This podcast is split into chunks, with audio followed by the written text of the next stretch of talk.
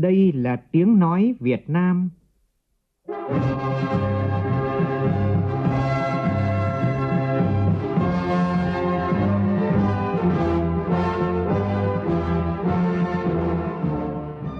Việt Nam. Là tiếng nói Việt Nam phát thanh từ Hà Nội, thủ đô nước Cộng hòa xã hội chủ nghĩa Việt Nam.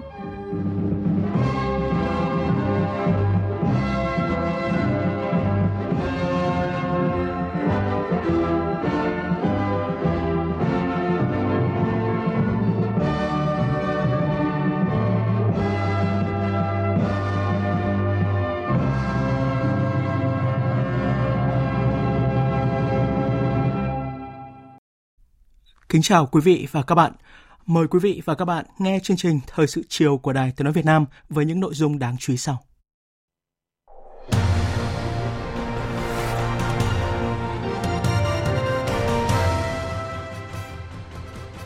Phát biểu tại hội nghị toàn quốc tổng kết công tác kiểm tra giám sát nhiệm kỳ Đại hội lần thứ mười hai của Đảng, Tổng Bí thư Chủ tịch nước Nguyễn Phú Trọng nhấn mạnh, cơ quan kiểm tra nội chính phải là thanh bảo kiếm sắc bén, ngăn chặn những việc làm sai trái, lợi ích nhóm để chỉnh đốn và xây dựng Đảng, củng cố niềm tin của cán bộ, đảng viên và nhân dân.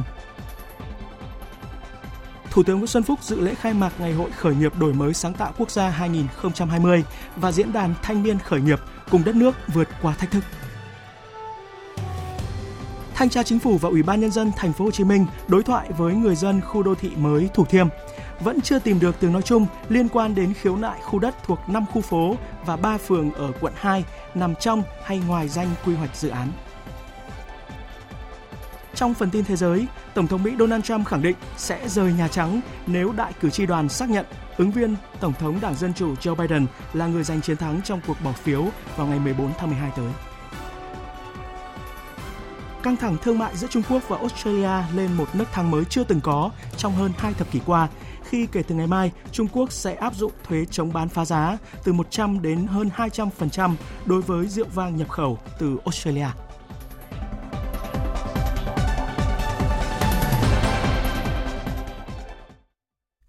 Bây giờ là nội dung chi tiết. Sáng nay tại Hà Nội, Ban Bí thư Trung ương Đảng tổ chức hội nghị toàn quốc tổng kết công tác kiểm tra giám sát nhiệm kỳ Đại hội lần thứ mười hai của Đảng. Tới dự có Tổng Bí thư Chủ tịch nước Nguyễn Phú Trọng, Thủ tướng Chính phủ Nguyễn Xuân Phúc, Chủ tịch Quốc hội Nguyễn Thị Kim Ngân, Thường trực Ban Bí thư Trần Quốc Vượng, các đồng chí Ủy viên Bộ Chính trị, Ban Bí thư, đại diện lãnh đạo các bộ ban ngành và đại diện lãnh đạo Ủy ban kiểm tra các cấp trong cả nước. Phản ánh của phóng viên Hoàng Dũng. Đây là hội nghị rất quan trọng nhằm đánh giá khẳng định những việc làm được, thấy rõ những hạn chế, trao đổi kinh nghiệm giữa các cấp ủy, tổ chức đảng, ủy ban kiểm tra các cấp và đặc biệt là chuẩn bị cho Đại hội đại biểu toàn quốc lần thứ mười ba của Đảng. Nhìn lại cả nhiệm kỳ khóa mười hai, hoạt động kiểm tra giám sát của Đảng nói chung cũng như ngành kiểm tra nói riêng đã góp phần ngăn chặn, đẩy lùi sự suy thoái về tư tưởng chính trị, đạo đức lối sống, những biểu hiện tự diễn biến, tự chuyển hóa trong nội bộ và đấu tranh phòng chống tham nhũng, lãng phí tiêu cực, giữ vững nguyên tắc kỷ luật kỷ cương của Đảng. Công tác lãnh đạo chỉ đạo của Bộ Chính trị, Ban Bí thư và cấp ủy, tổ chức Đảng, Ủy ban kiểm tra các cấp đã có nhiều chuyển biến tích cực, chủ động, kịp thời hơn, số lượng các cuộc kiểm tra giám sát tăng nhiều so với nhiệm kỳ Đại hội lần thứ mười một. Nội dung đã tập trung vào những lĩnh vực nhạy cảm, dễ phát sinh vi phạm, tiêu cực, những vấn đề bức xúc mà cán bộ đảng viên và nhân dân quan tâm. Chất lượng hiệu quả các cuộc kiểm tra giám sát được nâng lên, có chuyển biến rõ rệt, kịp thời xử lý kỷ luật nghiêm minh và công khai kết quả xử lý trên các phương tiện thông tin đại chúng. Trong nhiệm kỳ vừa qua, cấp ủy, tổ chức đảng và Ủy ban kiểm tra các cấp đã kiểm tra giám sát hàng chục vạn tổ chức đảng và hàng triệu đảng viên, thi hành kỷ luật hơn một nghìn tổ chức đảng và hơn bảy vạn đảng viên, trong đó có cả cán bộ lãnh đạo cấp cao của Đảng và Nhà nước, các tướng lĩnh, kể cả đương chức và đã nghỉ hưu. Điều đó đã khẳng định quyết tâm chính trị cao của Ban Chấp hành Trung ương, Bộ Chính trị, Ban Bí thư và bản lĩnh của ngành kiểm tra trong việc chỉnh đốn Đảng, xây dựng Đảng trong sạch vững mạnh. Phát biểu tại hội nghị, Tổng Bí thư Chủ tịch nước Nguyễn Phú Trọng đánh giá cao những kết quả đạt được của ngành kiểm tra trong nhiệm kỳ qua, trong đó công tác phòng chống tham nhũng là một trong những điểm nổi bật, đã xử lý nghiêm những đảng viên có dấu hiệu tham nhũng, tổ chức đảng được sắp xếp kiện toàn, vai trò và tầm quan trọng của ngành kiểm tra trong việc giữ gìn sự trong sạch của Đảng được nâng cao. Đội ngũ cán bộ kiểm tra, đặc biệt là các đồng chí Ủy ban kiểm tra Trung ương rất có bản lĩnh, quyết liệt, thận trọng, khách quan, công tâm trong thẩm tra xác minh đối với những việc khó đã tồn tại từ lâu. Việc tham mưu giúp Ban Chấp hành Trung ương, Bộ Chính trị, Ban Bí thư xem xét kỷ luật, thấu tình, đạt lý với tinh thần xử lý một vài người để cứu muôn người được dư luận đồng tình hoan nghênh. Với phương châm không có vùng cấm, không có ngoại lệ, Ủy ban Kiểm tra Trung ương đã chủ động phát hiện dấu hiệu vi phạm, tổ chức kiểm tra ở tất cả các cấp, các ngành, các lĩnh vực, địa bàn khi phát hiện có dấu hiệu vi phạm. Trong đó, tập trung vào một số lĩnh vực khó, địa bàn nổi cộm, phức tạp, trước đây ít kiểm tra hoặc là chưa được kiểm tra, như là kiểm tra việc suy thoái về tư tưởng chính trị, đạo đức, lối sống. Đây là lĩnh vực rất là quan trọng, cũng rất khó, và sắp tới ta còn phải làm tiếp. Vấn đề tự diễn biến, tự chuyển hóa, qua đó đã xử lý kỷ luật, khai trừ một số cán bộ đảng viên suy thoái, chuyển hóa về tư tưởng, có nhiều vi phạm về tuyên truyền chống lại nền tảng tư tưởng của Đảng. Kiểm tra các tổ chức đảng trong các doanh nghiệp nhà nước, lực lượng vũ trang về công tác cán bộ, bảo vệ môi trường gắn với đầu tư xây dựng, tài chính, ngân hàng. Qua kiểm tra đã xử lý nghiêm cấp ủy viên các cấp, người đứng đầu cấp ủy, chính quyền, thậm chí cả cán bộ là nguyên lãnh đạo cấp cao của Đảng và Nhà nước. Nhiều cán bộ là cấp tướng trong lực lượng vũ trang. Từ bản lĩnh và quyết tâm của Ủy ban Kiểm tra Trung ương đã có tác dụng lan tỏa đến cấp ủy, ủy ban kiểm tra các địa phương, đơn vị. Qua đó đã dần dần khắc phục được bước đầu có hiệu quả tình trạng trên nóng dưới lạnh mà trước đây tôi hay nói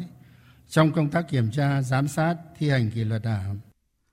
Bên cạnh những kết quả đã góp phần củng cố và nâng cao uy tín của Đảng, Tổng Bí thư Chủ tịch nước nhấn mạnh tuyệt nhiên không được chủ quan, tự mãn.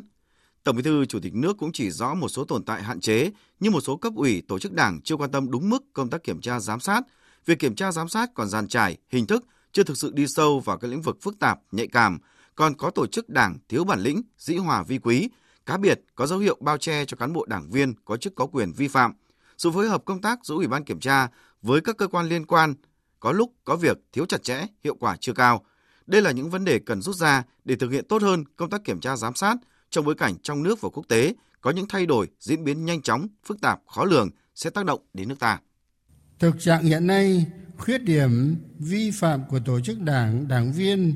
còn có nguy cơ gia tăng về số lượng, phức tạp và nghiêm trọng hơn về mức độ, tính chất, quy mô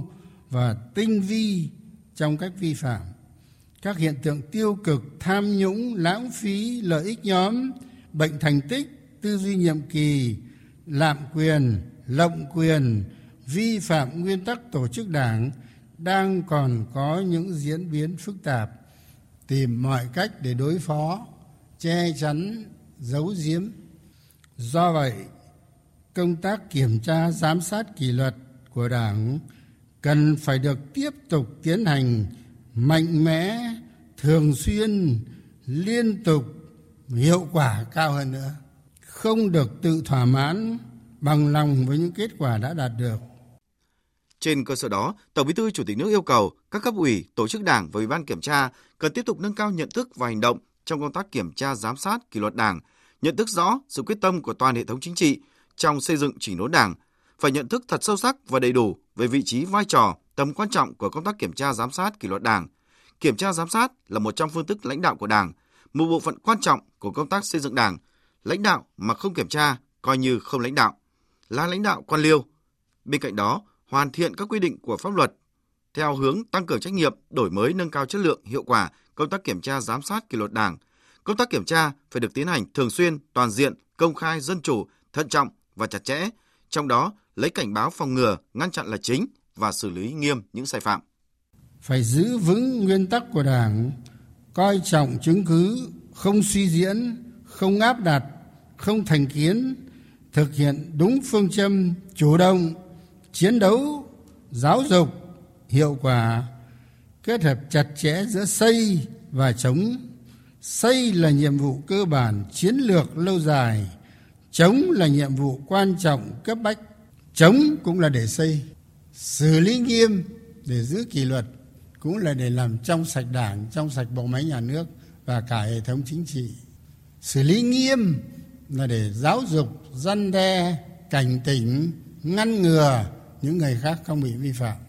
Làm có lý, có tình, tâm phục, khẩu phục và rất nhân văn. Không hề có ý là định là hãm hại ai hay là ngăn cản ai không được làm chức nọ chức kia, như bên ngoài nó tìm mọi cách, nó cố tình xuyên tạc, chia rẽ, cho là phe này cánh khác để triệt hạ lẫn nhau. Tất cả những cái đó chúng ta phải đập tan những cái âm mưu ấy. Chúng ta không hề có tư tưởng ấy. Đây là xây dựng, mà muốn xây dựng thì phải chỉnh đốn, chỉnh đốn để xây dựng. Xử lý một vài người là để cứu tất cả cái chung. Tổng Bí thư, Chủ tịch nước cũng đề nghị bên cạnh việc phát huy hiệu quả công tác kiểm tra khi có dấu hiệu vi phạm, cần tăng cường nâng cao chất lượng công tác chấp hành và công tác giám sát. Tới đây, không chỉ tập trung xử lý trong lĩnh vực phòng chống tham nhũng, lãng phí tiêu cực, mà sẽ mở rộng hơn phạm vi kiểm tra, giám sát. Sắp tới, cần phải tập trung kiểm tra toàn diện hơn các cái lĩnh vực như suy thoái về tư tưởng chính trị, đạo đức, lối sống, về chấp hành nguyên tắc tổ chức và hoạt động của Đảng, các lĩnh vực kinh tế, tài chính, hành chính, tư pháp, lĩnh vực y tế, giáo dục, quản lý báo chí, sử dụng các nguồn viện trợ, tài trợ của nước ngoài, việc giải quyết khiếu nại tố cáo và đặc biệt là kiểm tra công tác tổ chức và cán bộ. Chú trọng kiểm tra giám sát cán bộ có biểu hiện tham nhũng, bị nhiều phản ánh tố cáo tham nhũng, cán bộ lãnh đạo quản lý các cấp và cán bộ được quy hoạch vào các vị trí lãnh đạo quản lý. Tập trung chỉ đạo kiểm tra những nơi có vấn đề phức tạp, dư luận quan tâm,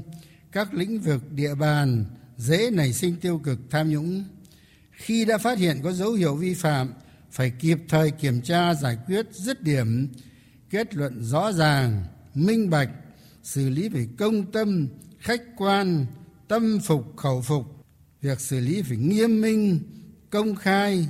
kết quả trên các phương tiện thông tin đại chúng để góp phần giáo dục, răn đe, cảnh tỉnh, ngăn ngừa những cái hiện tượng vi phạm và những người khác. Theo Tổng Bí thư, Chủ tịch nước, để hoàn thành nhiệm vụ kiểm tra giám sát trong bối cảnh hiện nay, phải nâng cao trách nhiệm của người đứng đầu, nâng cao chất lượng đội ngũ cán bộ kiểm tra, phải tập trung xây dựng đội ngũ đáp ứng yêu cầu trong giai đoạn mới. Cán bộ kiểm tra phải có trình độ chuyên môn, dũng khí đấu tranh chính trực, liêm chính và trong sạch. Các cơ quan kiểm tra cùng các cơ quan nội chính, thanh tra, điều tra, kiểm sát, xét xử phải thật sự là những thanh bảo kiếm sắc bén, đấu tranh ngăn chặn những việc làm sai trái, lợi ích nhóm, lợi ích cá nhân. Chia sẻ với những khó khăn, thách thức của cán bộ ngành kiểm tra, Tổng Bí thư, Chủ tịch nước nhấn mạnh công tác kiểm tra, giám sát trong thời gian tới còn hết sức nặng nề. Vai trò, uy tín của Ủy ban kiểm tra đang được đề cao, quyền hạn trách nhiệm đang được mở rộng. Cán bộ kiểm tra phải đối mặt với những vi phạm tiêu cực của đồng chí, đồng đội và cả những người thân và đấu tranh với chính mình. Nhưng với bản lĩnh, ý chí của người cán bộ kiểm tra sẽ vượt qua mọi khó khăn, trở ngại, xứng đáng là những người lính xung kích trên mặt trận đấu tranh với những sai phạm tiêu cực trong Đảng, đáp ứng đòi hỏi của Đảng, nhân dân và đất nước. Chiều nay tại Hà Nội, Bộ Khoa học Công nghệ phối hợp với Trung ương Đoàn Thanh niên Cộng sản Hồ Chí Minh tổ chức lễ khai mạc Ngày hội khởi nghiệp đổi mới sáng tạo quốc gia TechFest hai không hai không và diễn đàn thanh niên khởi nghiệp với chủ đề Cùng đất nước vượt qua thách thức. Tham dự có Thủ tướng Nguyễn Xuân Phúc, lãnh đạo các bộ ban ngành trung ương cùng hơn sáu trăm đại biểu là các tổ chức cá nhân mạng lưới uy tín hỗ trợ khởi nghiệp đổi mới sáng tạo trong nước và quốc tế. Phản ánh của nhóm phóng viên Văn Hiếu và Phương Thoa. Với chủ đề Cùng đất nước vượt qua thách thức, Diễn đàn Thanh niên Khởi nghiệp hai không hai không đánh giá những kiến nghị, chính sách từ Diễn đàn Thanh niên Khởi nghiệp lần thứ nhất năm hai không một tám với chủ đề Tìm giải pháp đột phá cho khởi nghiệp đổi mới sáng tạo Việt Nam, tổ chức tại thành phố Đà Nẵng, nhận định những khó khăn của nền kinh tế sau đại dịch và sự tác động tiêu cực đến các mục tiêu thúc đẩy khởi nghiệp đổi mới sáng tạo tại Việt Nam, giới thiệu những mô hình khởi nghiệp thành công, đồng thời kiến nghị chính phủ những cơ chế chính sách đưa khởi nghiệp sáng tạo Việt Nam chinh phục thị trường thế giới. Khai mạc phiên đối thoại, Thủ tướng Nguyễn Xuân Phúc đề nghị các thanh niên khởi nghiệp tiếp tục mạnh dạn chia sẻ những khó khăn, vướng mắc, đặc biệt là hiến kế cho Thủ tướng Chính phủ, Chính phủ để tiếp tục tạo động lực cho cộng đồng khởi nghiệp có nhiều bước phát triển đột phá hơn, cùng đất nước vượt qua khó khăn, thách thức trong thời gian tới. Tinh thần là không né tránh, Chính phủ và các bộ ngành trung ương trực tiếp trả lời, giải quyết thấu đáo những vấn đề đặt ra và những phần nào liên quan đến hệ thống sẽ nghiêm túc tiếp thu, đề xuất phương án giải quyết cụ thể. Mở đầu phiên đối thoại, bạn Nguyễn Đức Trung, Quỹ đầu tư Vina Venture đặt câu hỏi. Thì trong quá trình làm việc với các cái sở ban ngành ở địa phương á, thì cái vướng mắc nên vẫn chưa có thể triển khai được. À, cụ thể đây là cái um, nghị định ba mươi tám ban hành năm hai không một tám đó, nói rằng là các có thể hình thành các quỹ tư nhân để đầu tư vào đổi mới sáng tạo. Tuy nhiên là không được hình thành pháp nhân. Rồi um, giới hạn số lượng nhà đầu tư là dưới ba mươi người. Được hỏi là Thủ tướng với lại là Chính phủ, không biết là trong thời gian tới đó chúng ta có chỉ đạo định hướng gì để mà khai thông vấn đề này ạ? Xin cảm ơn. Được sự chỉ định của Thủ tướng, Thứ trưởng Bộ Khoa học và Công nghệ Trần Văn Tùng trả lời. Thì báo cáo với Thủ tướng Chính phủ ba cái vấn đề mà các bạn đưa ra, chúng tôi nhận thấy đây là những vướng mắc của Nghị định ba mươi tám hướng dẫn luật đầu tư và giúp trong cái việc hình thành phát triển cái quỹ khởi nghiệp ở tại Việt Nam. Chúng tôi xin được nghiêm túc tiếp thu và sẽ cùng bàn với Bộ Kế hoạch Đầu tư. Cái này thì cũng báo cáo với quý vị đại biểu thì uh, chủ trì thì uh, Bộ Kế hoạch Đầu tư là người uh, cùng với chúng tôi, nhưng mà Bộ Kế hoạch Đầu tư đang uh, trình Chính phủ rồi là tiếp thu các ý kiến để có thể sửa đổi cái Nghị định ba mươi tám trong thời gian tới để giúp cho cái hệ sinh thái khởi nghiệp và giải quyết những cái vướng mắc mà như các bạn đã nói. Xin cảm ơn ạ. Liên quan đến vấn đề này, Thủ tướng Nguyễn Xuân Phúc nêu rõ. Nhưng mà tháng mười hai làm cho xong nhá, Thủ tướng sẵn sàng ký lại cái này. Tháo gỡ, tháo gỡ hơn nữa. Cho rằng việc tiếp cận nguồn vốn từ các tổ chức tín dụng để khởi nghiệp vẫn còn nhiều khó khăn, bạn Nguyễn Thị Thu Phương, Tổng Giám đốc Công ty Cổ phần Damaka Nguyên Phương nêu câu hỏi. Đầu tư từ các doanh nghiệp lớn, tập đoàn tư nhân và nhà nước cho khởi nghiệp đổi mới sáng tạo là một cái vấn đề rất là quan trọng trong cái vấn đề hỗ trợ các start-up về khởi nghiệp tại các quốc gia thì đã được quan đẩy mạnh rất là nhiều. Nhưng ở tại Việt Nam thì vấn đề này vẫn chưa được chú trọng hay chưa trở thành một kênh đầu tư chính thức. Vậy xin hỏi là Chính phủ và các bộ ban ngành sẽ có những cái giải pháp gì cho cái vấn đề này? Tôi xin hết ạ. Trả lời vấn đề này, Phó Thống đốc Ngân hàng Nhà nước Đào Minh Tú cho biết. Về cơ chế chính sách của Ngân hàng Nhà nước thì chúng tôi hoàn toàn không có quy định rằng các ngân hàng thương mại không được phép cho vay các start-up, mà hoàn toàn khuyến khích, nhưng với điều kiện là phải đánh giá được năng lực, năng lực cũng như những cái điều kiện tài chính đáp ứng được những cái điều kiện tối thiểu và cơ bản của nguyên tắc tín dụng. Cái gói năm nghìn tỷ dành cho những doanh nghiệp nhỏ và vừa, siêu nhỏ cũng như những doanh nghiệp start-up. Mà cái này cũng rất là thông cáo, rất là rộng rãi trên các phương tiện đại chúng để những cái doanh nghiệp startup có thể đến ngân hàng bê i đê vê. Bên cạnh đó, ngân hàng Bản Việt và một số ngân hàng cổ phần cũng có những chương trình cho vay không giới hạn về mặt khối lượng nhưng đúng đối tượng và cái nguồn lãi suất thấp hơn so với quy định và được thuộc đối tượng ưu tiên. Nhận định hiện nay một trong những nguồn nhân lực tiềm năng để thúc đẩy khởi nghiệp đổi mới sáng tạo Việt Nam, trong đó có nhóm du học sinh, trí thức trẻ, các bạn khởi nghiệp đang sinh sống và học tập, làm việc tại nước ngoài. Tiến sĩ Trần Lê Hưng, Đại học Cầu Đường Paris nêu câu hỏi. Vì vậy, tôi có một câu hỏi được đặt ra là uh, chính sách của chúng ta hiện nay đã đủ hấp dẫn để thu hút các bạn trở về nước hay chưa? Thưa ủy quyền của Thủ tướng Nguyễn Xuân Phúc, Bộ trưởng Bộ Lao động Thương binh và Xã hội Đặng Ngọc Dung trả lời. năm năm tới và đặc, đặc biệt là Đại hội mười ba tới đây của Đảng tiếp tục coi cái việc mà tập trung cái việc phát triển nguồn nhân lực, đặc biệt là nhân lực có chất lượng cao ấy, là tiếp tục là một trong ba khâu đột phá chiến lược của chúng ta. Tôi nói điều này. Và cái đột phá ở đây đấy là chú trọng vào con người nhưng mà chất lượng cao. Trước thực tế, nhu cầu chuyển đổi số đối với doanh nghiệp và start-up trong bối cảnh chiến tranh thương mại, dịch bệnh covid mười chín diễn biến phức tạp là rất lớn. Bạn Lưu Thế Lợi, xê e ô công ty Founder Cyber Network đặt câu hỏi. Chính phủ hiện nay có cơ chế chính sách hay là có hỗ trợ gì để thúc đẩy các bộ ngành và các doanh nghiệp lớn trong cái việc hỗ trợ và đồng hành cùng với các doanh nghiệp để xây dựng các sản phẩm công nghệ cũng như là các mục tiêu chuyển đổi số? Trả lời vấn đề này, Bộ trưởng Bộ Thông tin và Truyền thông Nguyễn Mạnh Hùng cho biết. Đã nói đến chuyển đổi số, đổi mới sáng tạo thì cái pha đầu tiên của nó là va với chính sách. Là vì tất cả những việc chúng ta làm đều là việc mới hết. Tức là chưa có thể chế. Thì cái việc đầu tiên mà nhà nước phải làm là tạo ra thể chế cho chuyển đổi số, cho những mô hình kinh doanh mới. Thì hiện nay chính phủ có cái chủ trương về sandbox. Nhưng các bạn nói là nó khó lắm. Tất cả những doanh nghiệp mà liên quan đến công nghệ số thì hãy coi Bộ Thông tin Truyền thông là cơ chế một cửa, ra được một cái sandbox chính sách ấy, nó động đến nhiều bộ đó, thì Bộ Thông tin Truyền thông sẽ đứng ra đi làm cái việc đấy. Chứ còn để cho doanh nghiệp mà chạy các bộ thì không làm được đâu. Thì chúng tôi nhận cái cái đầu mối duy nhất đấy cho những doanh nghiệp công nghệ số. Kết luận Diễn đàn Thanh niên Khởi nghiệp hai không hai không, Thủ tướng Nguyễn Xuân Phúc đánh giá cao thế hệ trẻ ngày nay đang kế thừa và bộc lộ rõ những phẩm chất cần mẫn, thông minh và sáng tạo. Cùng với lợi thế thích ứng nhanh với môi trường không gian mạng và tiến bộ công nghệ, cho rằng các khuôn khổ pháp lý và thể chế cho hệ sinh thái khởi nghiệp sáng tạo vẫn còn nhiều thách thức, nhất là hoạt động của các quỹ hỗ trợ thanh niên khởi nghiệp mới có ở một số tỉnh thành phố lớn và việc hỗ trợ còn hạn chế. Thủ tướng Nguyễn Xuân Phúc đề nghị các bộ ngành địa phương thường xuyên đối thoại, chủ động thiết lập các kênh chia sẻ thông tin, cung cấp các định hướng quy hoạch cho doanh nghiệp khởi nghiệp tiếp cận, đẩy mạnh hoạt động quỹ hỗ trợ khởi nghiệp, xây dựng những cơ chế hỗ trợ tài chính, phát huy vai trò các quỹ đầu tư tư nhân. Thủ tướng Nguyễn Xuân Phúc nhấn mạnh. Tổng Bí thư Chủ tịch nước Nguyễn Phú Trọng vừa nói đất nước ta chưa bao giờ có được cơ đồ tiềm lực, vị thế và uy tín như ngày hôm nay. Vậy cơ đồ tiềm lực, vị thế, uy tín của Việt Nam trong tương lai là là là thế nào? Việt Nam có hiện thực hóa được khát vọng hùng cường hai không bốn lăm hay không? Chính thế hệ trẻ các bạn hôm nay phải trả lời câu hỏi đó bằng chính hành động.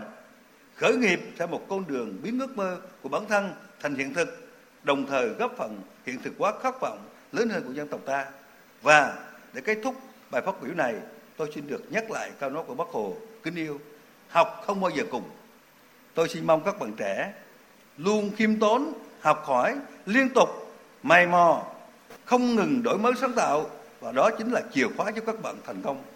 Thủ tướng cũng đề nghị Trung ương Đoàn Thanh niên Cộng sản Hồ Chí Minh và Hội Liên hiệp Thanh niên Việt Nam sớm có chương trình hành động sau diễn đàn để hỗ trợ thanh niên khởi nghiệp và phối hợp với các ngành, các cơ quan liên quan tập trung tháo gỡ rào cản, vướng mắc, những giải pháp mà đã được nhận diện và thống nhất tại diễn đàn.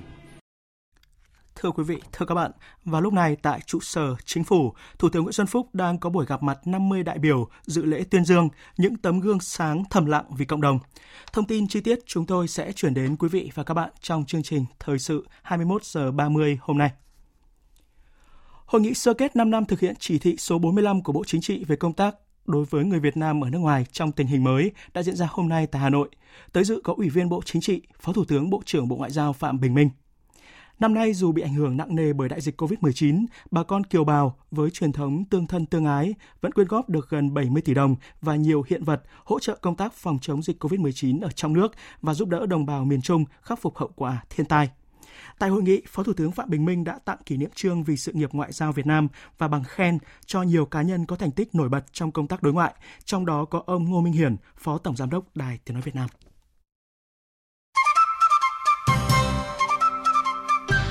Thi đua là yêu nước,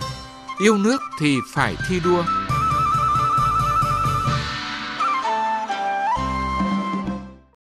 Sáng nay tại Hà Nội, Đảng ủy Khối Doanh nghiệp Trung ương tổ chức hội nghị tổng kết đợt thi đua làm theo lời Bác, phấn đấu hoàn thành vượt mức các chỉ tiêu, nghị quyết Đại hội Đảng bộ các cấp, nhiệm kỳ từ năm hai không một năm đến hai không hai không và tuyên dương bí thư chi bộ tiêu biểu giai đoạn từ năm hai không một bảy đến hai không hai không. Ủy viên Bộ Chính trị, Bí thư Trung ương Đảng, Trưởng ban Tuyên giáo Trung ương Võ Văn Thưởng chỉ đạo hội nghị. Tin của phóng viên Việt Cường. Đợt thi đua học tập và làm theo Bác đã tạo không khí sôi nổi trong cán bộ đảng viên, người lao động trong toàn Đảng bộ khối. Năm năm qua, tổng doanh thu của ba mươi ba tập đoàn, tổng công ty, ngân hàng trong khối tăng ba mươi tám phần trăm,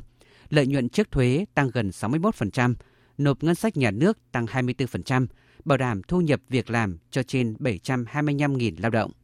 Đồng chí Võ Văn Thưởng đề nghị Đảng ủy Khối Doanh nghiệp Trung ương cần tập trung chỉ đạo các cấp ủy tổ chức đảng tiếp tục thực hiện có hiệu quả chỉ thị không năm của Bộ Chính trị về đẩy mạnh học tập và làm theo tư tưởng đạo đức phong cách Hồ Chí Minh. Cấp ủy các cấp phải xây dựng kế hoạch thực hiện với nội dung mang tính cụ thể thiết thực, có tính đột phá, gắn với yêu cầu nhiệm vụ chính trị của từng đơn vị, góp phần thực hiện thắng lợi nghị quyết của Đại hội Đảng các cấp và nghị quyết Đại hội lần thứ mười ba tới đây của Đảng.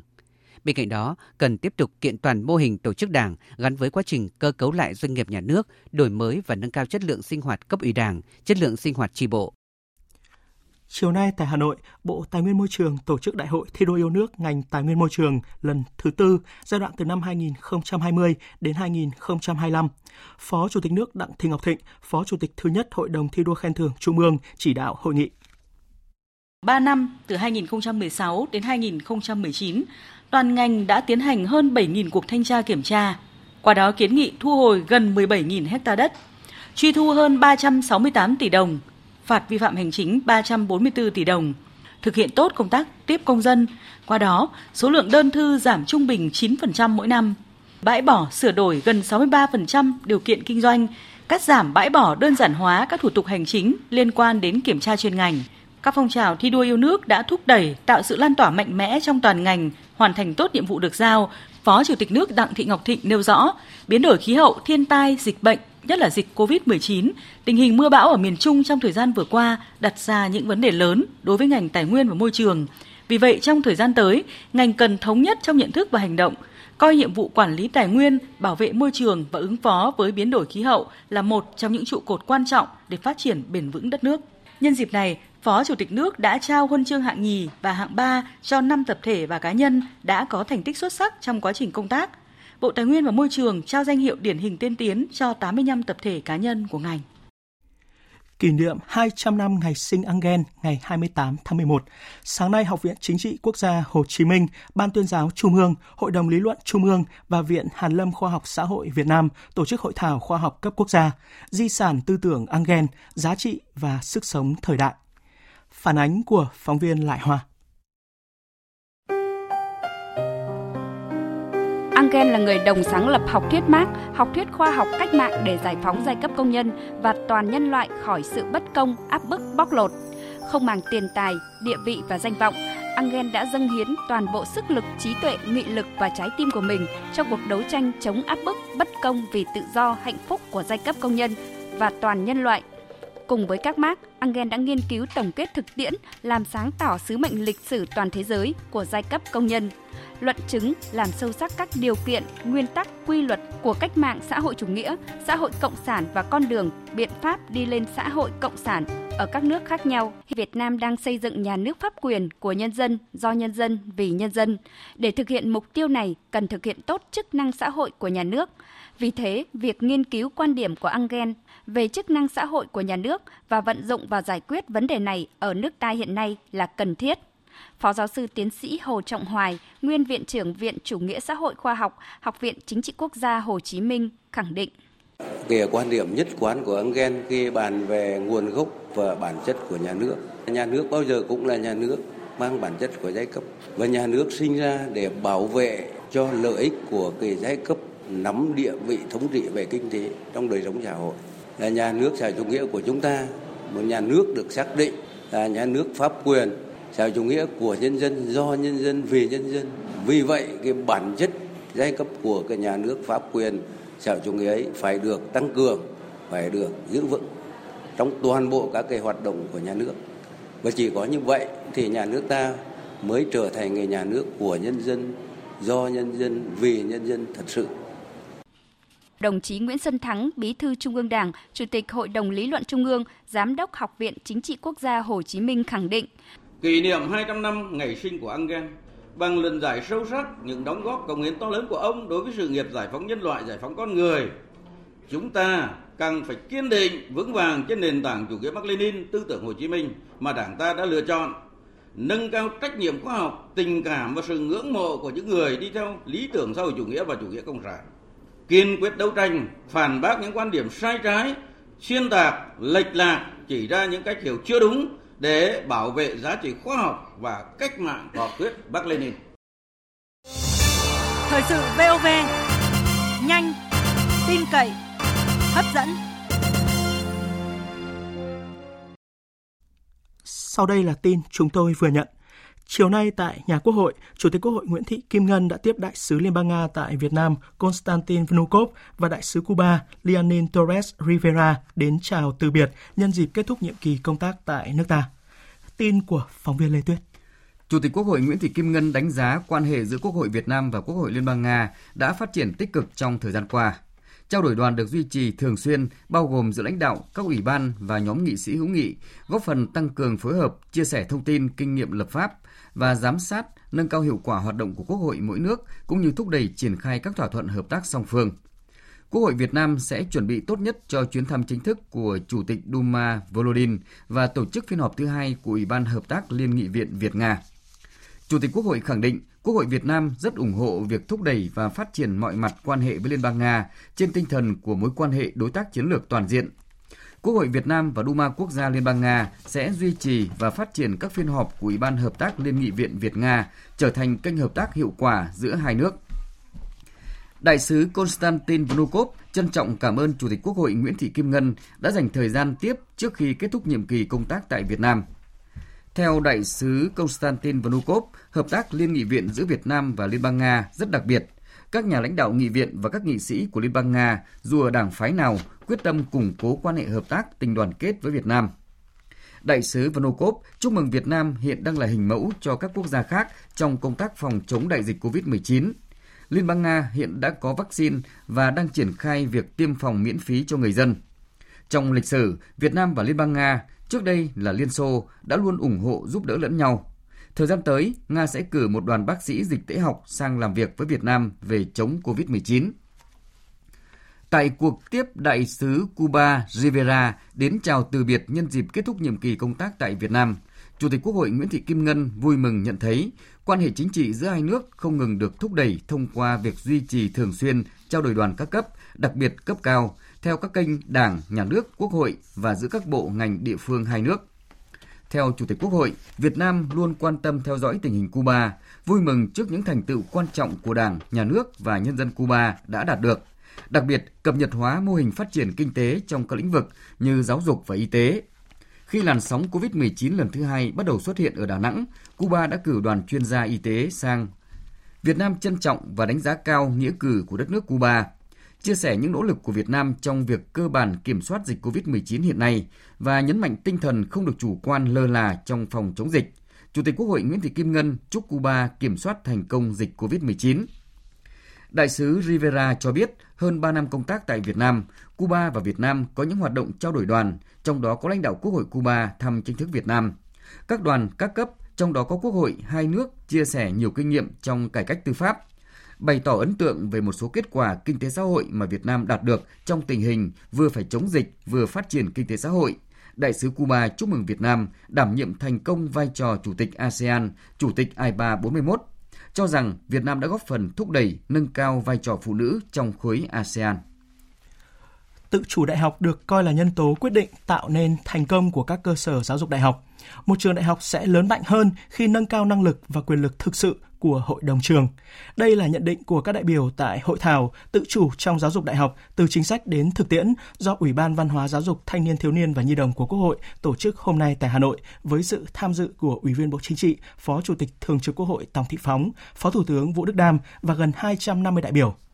Phóng viên Đỗ Minh đưa tin. Hội đồng trường trong bối cảnh tự chủ đại học không phải là vấn đề mới. Làm sao để tổ chức này có thực quyền vẫn còn không ít khó khăn. Đến nay cả nước đã có tám mươi sáu trên một trăm bảy mươi lăm các cơ sở giáo dục đại học công lập thành lập và kiện toàn hội đồng trường.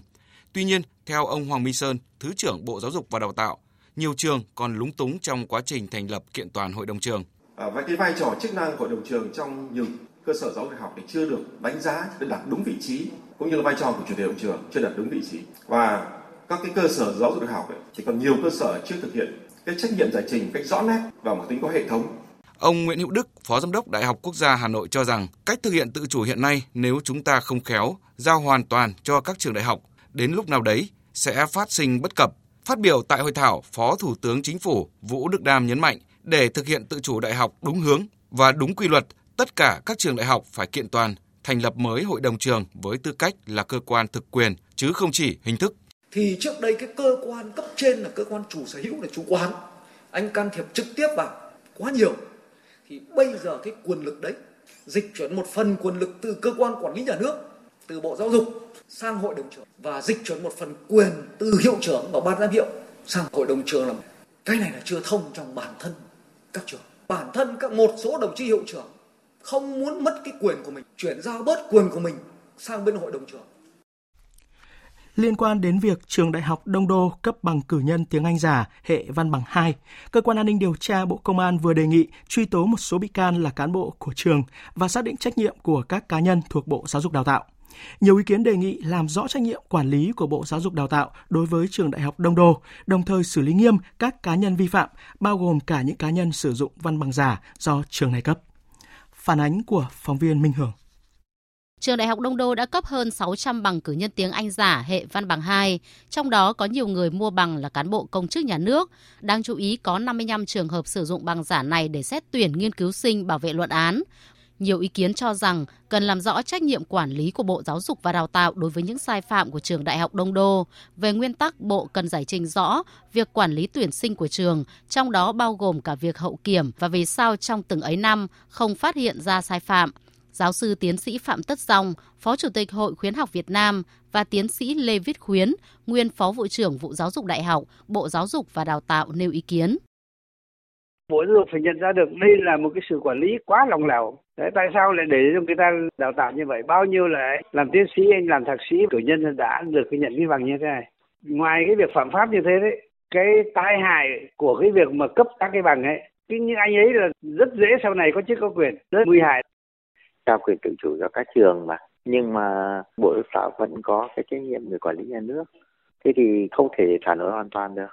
Nếu xét trách nhiệm quản lý nhà nước thì Bộ Giáo dục Đào tạo cũng phải có trách nhiệm trong đó. Đại biểu Quốc hội Lê Thanh Vân, Ủy viên Thường trực Ủy ban Tài chính Ngân sách của Quốc hội cho rằng vi phạm ở trường Đại học Đông Đô đã bộc lộ nhiều vấn đề trong quản lý đào tạo, công tác cán bộ, công tác kiểm tra của các cơ quan quản lý nhà nước bởi có người mua bằng là cán bộ công chức nhà nước. Cảnh báo về cái công tác cán bộ khi mà đặt ra tiêu chuẩn chú trọng về hình thức, đó là bằng cấp, vì nặng về bằng cấp mà không có cái tiêu chí đánh giá về thực chứng ấy. Cho nên là để hoàn thiện các cái tiêu chuẩn thì có nhiều kẻ gian lận đã tìm cách mua bán bằng cấp để phù hợp với tiêu chuẩn cán bộ, từ đó làm bàn đạp thăng tiến chui sâu leo cao. Cái đấy phải xem xét cho nó kỹ. Chỉ có cách là đánh giá năng lực cán bộ dựa vào thực chứng thì mới loại bỏ được cái tình hình thực tế.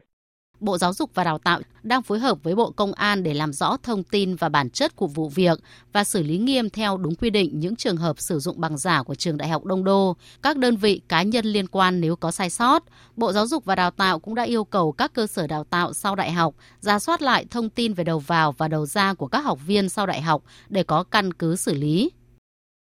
Vào chiều nay, Thanh tra Chính phủ, Ủy ban Nhân dân Thành phố Hồ Chí Minh có buổi đối thoại với người dân năm khu phố thuộc ba phường Bình An, Bình Khánh, An Khánh, quận hai liên quan đến quy hoạch khu đô thị mới Thủ Thiêm. Phản ánh của nhóm phóng viên Việt Đức, Hà Khánh và Duy Phương. Thông tin về dự thảo kết luận giải quyết khiếu nại, đại diện tổ kiểm tra liên ngành của Trung ương báo cáo kết quả kiểm tra danh quy hoạch dựa trên bản đồ do ông Võ Viết Thanh, nguyên Chủ tịch Ủy ban Nhân dân Thành phố Hồ Chí Minh cung cấp, cùng với hai bản đồ do Ủy ban Nhân dân Thành phố cung cấp, cho thấy sự trùng khớp nhau về danh quy hoạch. Đối với trường hợp các hộ dân đang khiếu nại cho rằng nhà đất nằm ngoài danh quy hoạch, đại diện tổ kiểm tra liên ngành cho biết, căn cứ vào các quyết định và bản đồ địa chính quận hai đã cấp số thửa, vị trí, ranh giới nhà đất của từng hộ dân, đối chiếu với danh quy hoạch khu đô thị mới Thủ Thiêm cho thấy vị trí nhà đất của các hộ dân khiếu nại đều nằm trong danh quy hoạch. Dự thảo kết luận không được người dân đồng tình. Ông Phạm Thế Vinh, người dân Thủ Thiêm tham gia buổi đối thoại cho rằng bản đồ hiện nay đang được đưa ra để làm căn cứ danh quy hoạch là không đủ cơ sở pháp lý. Trả lời về vấn đề này, ông Vũ Anh Tú, Phó Vụ trưởng Vụ Quy hoạch Kiến trúc Bộ Xây dựng thừa nhận, đúng là Bộ Xây dựng là một trong những cơ quan có trách nhiệm lưu giữ bản đồ, nhưng hiện nay đã thất lạc. Ông Tú cho biết, liên quan đến vấn đề này, Bộ Xây dựng đã có kiểm điểm cá nhân có liên quan. Ông Đoàn Văn Phương, người dân Thủ Thiêm cho rằng, người dân không tranh luận về vấn đề bản đồ, bởi đã nói bản đồ theo quy hoạch ba sáu bảy của Thủ tướng Chính phủ đã mất rồi, thì không thể lấy các bản đồ khác để nói rằng tương đương. Trong khi thông báo kết luận số một bốn tám ba của Thanh tra Chính phủ đã xác định rõ ràng phạm vi năm khu phố thuộc ba phường ngoài danh quy hoạch khu đô thị mới Thủ Thiêm là một trăm sáu mươi chín ha. Trả lời người dân, ông Võ Văn Hoan, Phó Chủ tịch Ủy ban Nhân dân Thành phố Hồ Chí Minh cho rằng ông Phương có sự nhầm lẫn bởi thông báo kết luận số một bốn tám ba chưa khi nào nói rằng năm khu phố thuộc ba phường nằm ngoài danh quy hoạch. Tuy nhiên, ông Hoan cũng thừa nhận người dân nói có cơ sở. Ông Hoan rất tiếc rằng hồ sơ không còn được lưu giữ ở các cơ quan có liên quan. Vấn đề còn lại là qua cái kết luận một bốn tám ba đối chiếu với các cái tài liệu hiện có và lưu giữ thì xác nhận rằng là, mà cũng báo cáo các chú là bốn phẩy ba hectare nằm ngoài danh, đó là đó là kết quả thanh tra của Thanh tra Thành phố năm hai nghìn không trăm lẻ tám. Dạ, năm hai nghìn không trăm lẻ tám tức là phát hiện từ năm đó rồi. Và như vậy là khi phát hiện thì đã có cái giải pháp để xử lý, nhưng mà quá trình chúng ta làm đó thì chúng ta lại tiếp tục là giữ nó lại trong quy hoạch. Thì cái đó thanh tra chính phủ đã có báo cáo và thủ tướng chính phủ kết luận điều đó là sai, cho nên phải đưa nó ra ngoài tranh của thủ thiêm. Toàn bộ hồ sơ còn lại thì nằm trong tranh. Hôm nay tại tỉnh Quảng Trị, Bộ Nông nghiệp Phát triển Nông thôn tổ chức hội nghị thúc đẩy sản xuất, khắc phục hậu quả thiên tai tại các tỉnh miền Trung. Bộ trưởng Bộ Nông nghiệp Phát triển Nông thôn Nguyễn Xuân Cường chủ trì hội nghị cùng sự tham dự của hơn một trăm năm mươi đại biểu tại sáu tỉnh từ Hà Tĩnh đến Quảng Ngãi. Phản ánh của phóng viên Thanh Hiếu. Các cơn bão lũ từ cuối tháng chín đến giữa tháng mười một vừa qua ở miền Trung làm hơn một nghìn năm trăm ngôi nhà bị sập đổ, gần hai trăm bốn mươi nghìn nhà bị hư hỏng, tốc mái. Tổng thiệt hại kinh tế ước tính trên ba mươi nghìn tỷ đồng. Quảng Bình và Quảng Trị là hai địa phương phải gánh chịu thiệt hại nặng nề do các đợt lũ trong lũ, bão trong bão. Thiệt hại về người, tài sản, sản xuất nông nghiệp ước tính hàng nghìn tỷ đồng. Ông Võ Văn Hưng, Chủ tịch Ủy ban Nhân dân tỉnh Quảng Trị cho biết. Chúng ta phải có một cái chương trình tổng thể dài hạn. Trong đó chúng ta phải ứng phó với cái vấn đề biến đổi khí hậu, hướng đến đó sản xuất an toàn, hiệu quả và bền vững. Và chúng ta đảm bảo được để cho người dân không bị đói, không bị rét và đặc biệt là phải chủ động về nền an ninh lương thực. Tạo ra một sinh kế mới, tạo cho người dân có cuộc sống nó ổn định hơn. Bộ Nông nghiệp và Phát triển Nông thôn đang đề xuất chính phủ đẩy nhanh tiến độ thực hiện quy hoạch phòng chống thiên tai và thủy lợi thời kỳ hai nghìn không trăm hai mươi mốt đến hai nghìn không trăm hai mươi và tầm nhìn đến năm hai nghìn không trăm bốn mươi lăm. Ban hành nghị quyết của chính phủ về công tác khắc phục hậu quả thiên tai để giải quyết một số vấn đề trước mắt cũng như lâu dài sau đợt thiên tai vừa qua, bố trí nguồn vốn vay ô đê a để tập trung khắc phục hậu quả thiên tai, đầu tư nâng cấp năng lực ứng phó thiên tai và hạ tầng phục vụ sản xuất bền vững, tham mưu chính phủ có cơ chế chính sách về vay vốn ưu đãi, khoanh nợ, giãn nợ, giảm nợ cho người dân bị thiệt hại sớm khôi phục sản xuất. Bộ trưởng Bộ Nông nghiệp và Phát triển Nông thôn Nguyễn Xuân Cường cho biết. Chúng ta phải xác định là việc sống thích ứng với tình hình lũ lụt, mưa bão là một việc bình thường để từ đó có khả năng thích ứng. Đâu là đối tượng sản xuất phù hợp, đâu là quy trình kỹ thuật, đâu là các cái giải pháp tổng để mà thích ứng. Thế còn về trung hạn, dài hạn là giải ven biển, giải sườn núi phía Tây, giải ở Đông Bằng thì tất cả những vùng trũng đòi hỏi chúng ta phải tính toán lại để tổng thể về quy hoạch, tổng thể về chiến lược phát triển, tổng thể về đề án phát triển để đảm bảo làm sao là không chỉ thích ứng mà thích ứng một cách chủ động, thích ứng một cách bền vững. Tiếp theo là một số thông tin thời tiết. Trung tâm Dự báo Khí tượng Thủy văn Quốc gia cho biết đêm nay không khí lạnh tiếp tục tăng cường xuống phía Nam. Do ảnh hưởng của không khí lạnh, đêm nay ở Bắc Bộ và Bắc Trung Bộ trời sẽ chuyển rét với nhiệt độ thấp nhất từ mười sáu đến mười chín độ, vùng núi phổ biến từ mười ba đến mười sáu độ, vùng núi cao có nơi dưới mười độ. Đặc biệt, ảnh hưởng của không khí lạnh từ ngày hai mươi tám tháng mười một đến ngày mùng một tháng mười hai ở khu vực Trung Trung Bộ và Nam Trung Bộ sẽ có mưa vừa mưa to, có nơi mưa rất to và dông với lượng mưa phổ biến khoảng hai trăm đến bốn trăm mi-li-mét cả đợt, có nơi trên bốn trăm năm mươi mi-li-mét. Và từ ngày hai mươi chín tháng mười một đến ba mươi tháng mười một ở Tây Nguyên cũng sẽ có mưa vừa mưa to, có nơi mưa rất to. Với lượng mưa lớn như vậy thì các sông suối ở khu vực miền Trung và Tây Nguyên sẽ có một đợt lũ lên. Ở khu vực Hà Nội, đêm nay trời cũng chuyển rét. Thời gian rét xảy ra vào đêm và sáng sớm với nhiệt độ thấp nhất phổ biến trong đêm nay khoảng mười sáu đến mười chín độ.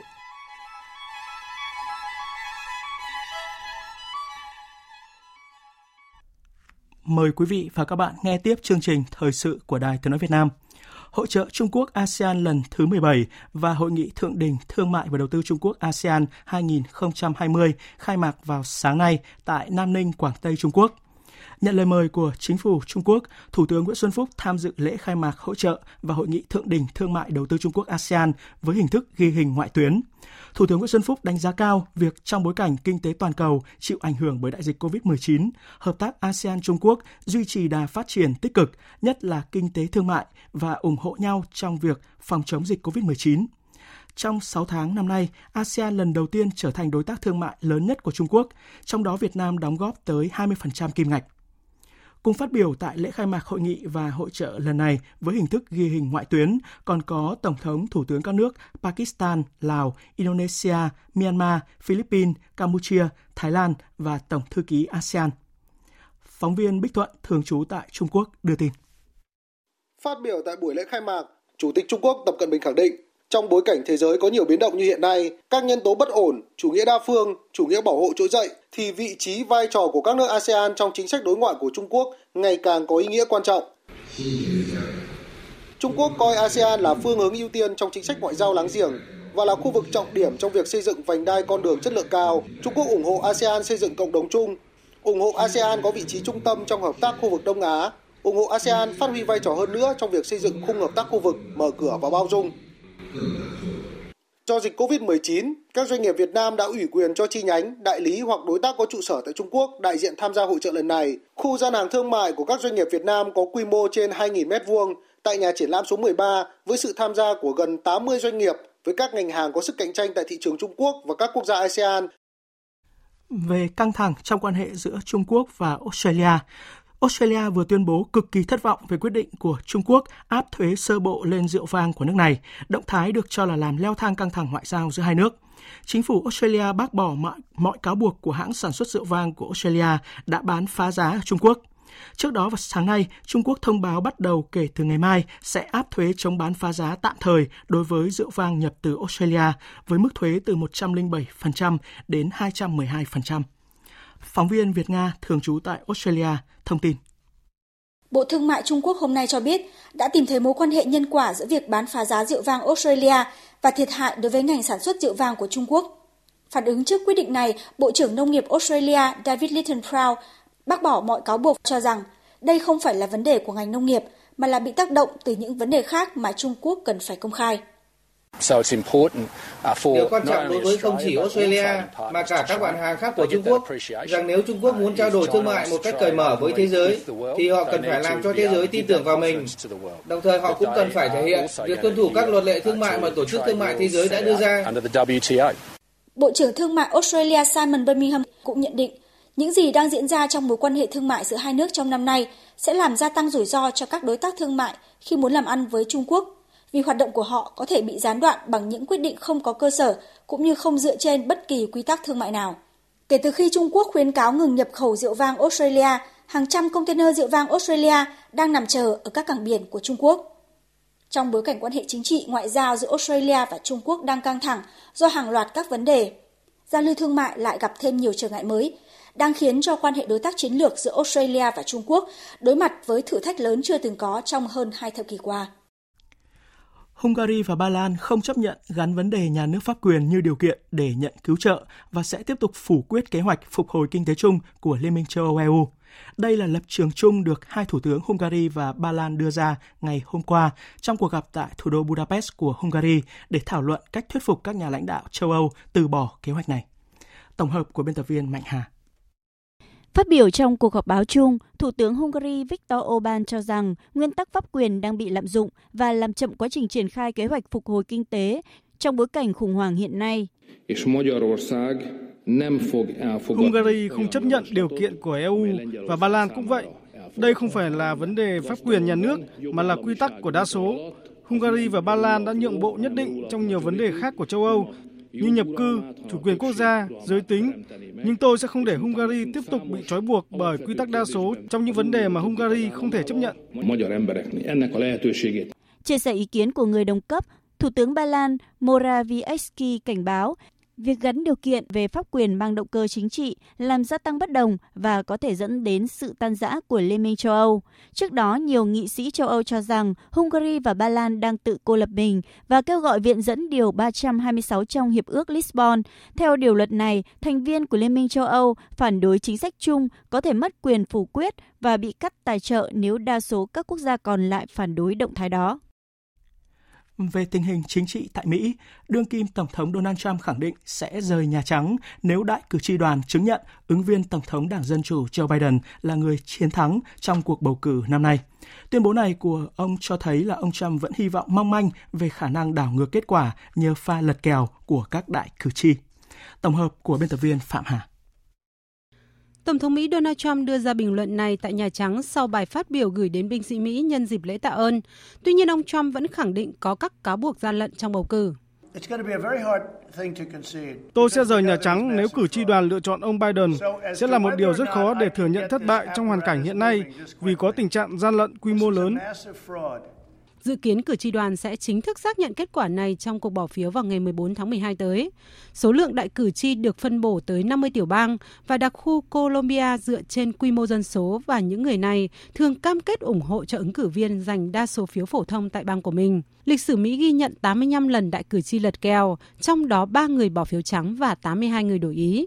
Dù những thay đổi trên không làm thay đổi kết quả của bầu cử, nhiều người vẫn đang nghĩ đến kịch bản Tổng thống Donald Trump có thể đảo ngược kết quả nếu có nhiều đại cử tri hơn lật kèo ở lần này. Với kết quả theo truyền thông đưa hiện nay, Tổng thống Trump muốn lật ngược tình thế sẽ cần ít nhất ba mươi tám đại cử tri. Đây là điều chưa từng xảy ra trước đó. Đây được xem là điều không tưởng bởi Hạ viện vẫn do Đảng Dân Chủ kiểm soát sau cuộc bầu cử vừa qua.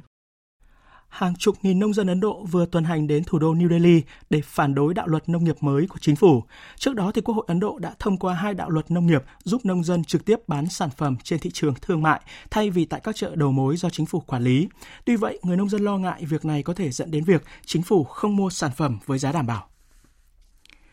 Đại dịch cô vít mười chín đã làm thay đổi mọi thứ, kể cả cách người dân mua sắm trong dịp mua hàng giảm giá Black Friday.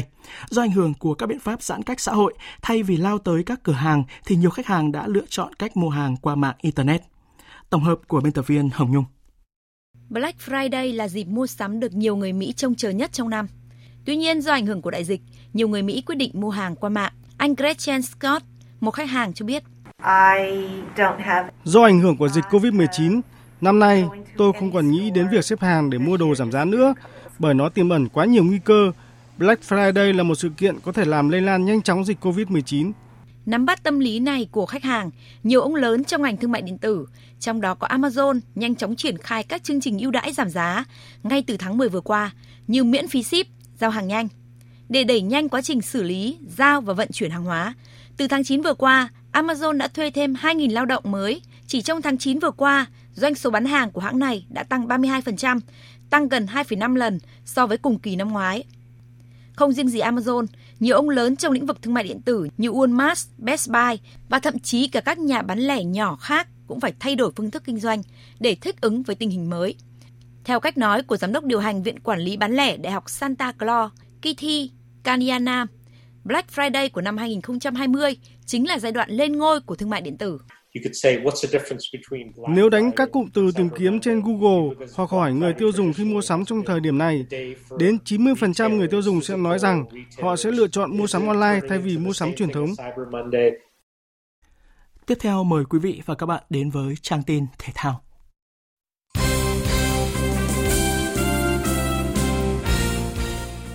Thưa quý vị và các bạn, theo kế hoạch vào tháng mười hai tới, đội tuyển quốc gia và đội tuyển u hai hai Việt Nam sẽ tập trung tại Hà Nội. Cụ thể, đội tuyển quốc gia sẽ hội quân từ ngày sáu tháng mười hai đến ngày hai mươi tám tháng mười hai. Đây là lần hội quân đầu tiên của đội tuyển quốc gia trong năm nay. Còn đội tuyển u hai hai Việt Nam sẽ tập trung đợt thứ tư trong năm, diễn ra từ ngày hai mươi tháng mười hai đến ngày hai mươi tám tháng mười hai. Căn cứ vào diễn biến thực tế của dịch cô vít mười chín, Liên đoàn bóng đá Việt Nam vê ép ép sẽ có kế hoạch bố trí các trận đấu giao hữu, trận đấu tập phù hợp để phục vụ cho hai đội tuyển. Tổng thư ký vê ép ép Lê Hoài Anh cho biết. Theo kế hoạch của Liên đoàn bóng đá Việt Nam thì ngày hai mươi ba tháng mười hai thì sẽ tổ chức một cái trận đấu giao hữu giữa đội tuyển u hai hai và đội tuyển quốc gia, và ngày hai mươi bảy thì cũng sẽ có một trận đấu giữa đội tuyển u hai hai và đội tuyển quốc gia. Và việc tổ chức những cái trận đấu như vậy thì thường trực và ban chấp hành Liên đoàn bóng đá Việt Nam cũng thống nhất là toàn bộ cái tiền bán vé sau khi trừ đi cái chi phí tổ chức, chúng tôi cũng sẽ ủng hộ cái điểm đó cho các cái quỹ để mà khắc phục các cái về về thiên tai hoặc là những hoàn cảnh khó khăn. Mới đây, Liên đoàn bóng đá châu Á e ép xê đã thông qua kế hoạch tổ chức các trận đấu tại vòng loại thứ hai World Cup hai không hai hai khu vực châu Á vào cuối tháng ba năm hai không hai mốt. Tuy nhiên, trên cơ sở các đánh giá và dự báo về diễn biến của dịch cô vít mười chín, a ép xê thống nhất quan điểm cần thiết phải có thêm giải pháp đặc biệt để đảm bảo bốn vòng đấu còn lại kết thúc trước ngày mười lăm tháng sáu năm hai không hai mốt. Rạng sáng, tối và đêm mai hai mươi tám tháng mười một sẽ diễn ra các trận đấu thuộc vòng mười giải bóng đá ngoại hạng Anh. Liverpool sẽ làm khách của Brighton. Liverpool hiện có hai mươi điểm như Tottenham và đang muốn kéo giãn khoảng cách về điểm số với đối thủ. Vì vậy, Brighton chắc chắn sẽ phải trải qua trận đấu nhiều khó khăn. Còn vào đêm mai, Manchester City sẽ tiếp Burnley. Cả hai đội đều quyết tâm cải thiện vị trí, nhưng thật khó để Burnley có thể giành điểm trước Man City đang trên đà thăng hoa. Huấn luyện viên Sean Dyche của Burnley nói: Thật là khó. Họ là đội bóng mạnh và đang đạt phong độ cao. Chúng tôi cần phải chơi thật tốt, thể hiện được những gì tốt nhất.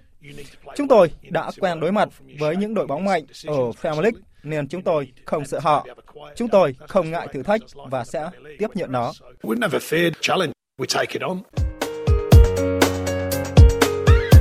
Dự báo thời tiết.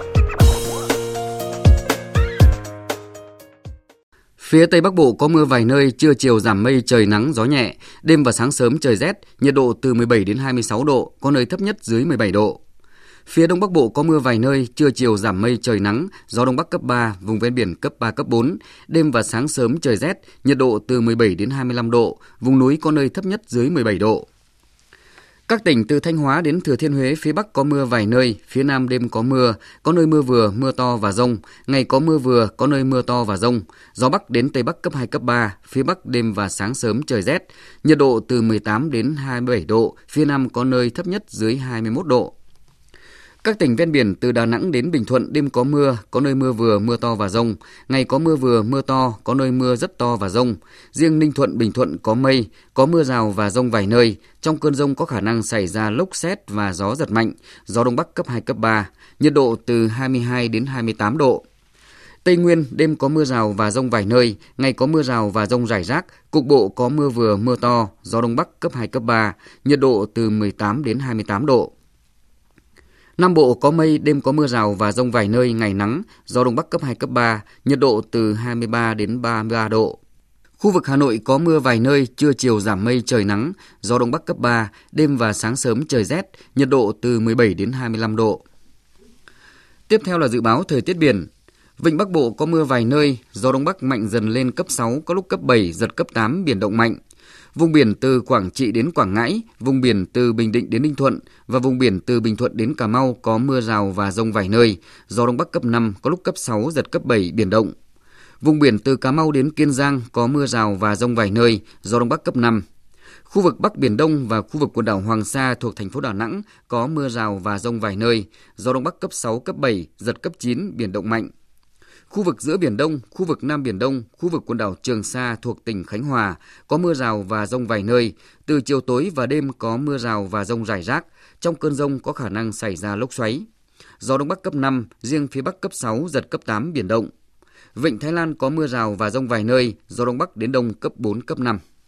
Tới đây chúng tôi kết thúc chương trình Thời sự chiều nay. Chương trình do các biên tập viên Hải Quân, Đức Hưng và Hằng Nga thực hiện với sự tham gia của phát thanh viên Hoàng Sang, kỹ thuật viên Uông Biên, chịu trách nhiệm nội dung Hoàng Trung Dũng. Cảm ơn quý vị và các bạn đã quan tâm theo dõi.